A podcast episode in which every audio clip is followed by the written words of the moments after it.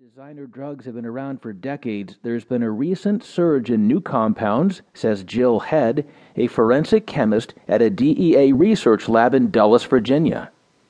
In the last five or six years, we've seen upwards of 350, almost 400 new drugs emerge, and each one is somewhat different.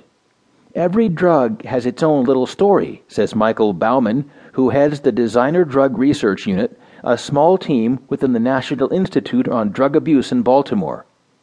When a new drug appears, it's up to chemists, pharmacologists, and researchers like Baumann to quickly develop tests that will detect the drug in a person's system and figure out how it works. They want to know the risks it poses and how best to treat people who have bad reactions. Though recreational marijuana is legal in four states and the District of Columbia, Synthetic cannabinoids are still in demand. Pot remains illegal for people under 21. Plus, military personnel, police officers, parolees, and athletes are all routinely screened for marijuana and other drugs. A big benefit of the newcomer drugs commonly used tests don't look for them.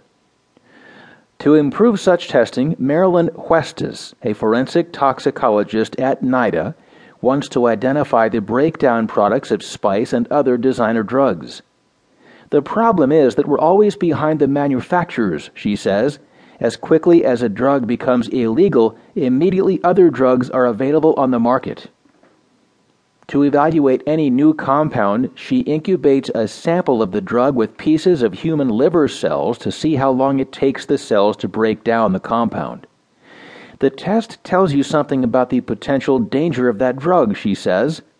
A drug that is slowly metabolized is going to be active in the body for a longer period of time.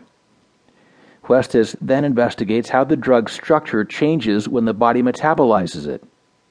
For a given drug, she generally finds 12 to 25 different metabolites and identifies the most common ones so testers can focus on the easiest to find compounds in blood or urine samples. Like many designer drugs, spice has its origins in the scientific literature, Huestis says. Researchers created synthetic cannabinoids in the 1980s as tools to understand the body's endocannabinoid system, which is involved in learning, memory, appetite, fighting disease, and pain chemists were trying to make a compound that could snugly fit into endocannabinoid receptors, proteins that sit on the outside of cells and act as the system's gateway. They hoped that finding a key to unlock these receptors might lead to more effective painkillers. The folks that were making these never in their wildest dreams thought that the compounds would be diverted as drugs of abuse, Baumann says but inevitably clandestine chemists discovered how well synthetic cannabinoids replicate the effects of weed and started pumping them out. The first five synthetic cannabinoids were declared illegal in 2011. People tend to think, well, gee, cannabis really isn't bad for you. How can these be bad for you? But the potency makes a tremendous difference, Huestis says. Some forms of spice are up to 100 times as potent as weed, a small amount can have a big effect, she adds.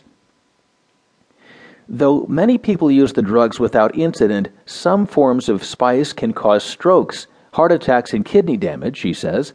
Psychosis is also a big problem. Most of Baumann's research has focused on bath salts, drugs designed to mimic a stimulant called cathinone. Cathinone occurs naturally in the khat plant, which grows on the Arabian Peninsula and in East Africa. Chewing the leaves gives a stimulating boost like that from drinking a cup of coffee, Baumann says. Synthesized by chemists, bath salts are more intense. Typically sold as a powder, bath salts produce feelings of euphoria and alertness, similar to the effects of amphetamines and cocaine but some chemical forms are even more powerful. MDPV, the most infamous component of the original wave of bath salts, can bring on a powerful crash involving suicidal feelings, delirium, and violence. The crash may happen because bath salts thwart communication between parts of the brain, and connectivity gets weaker with higher doses.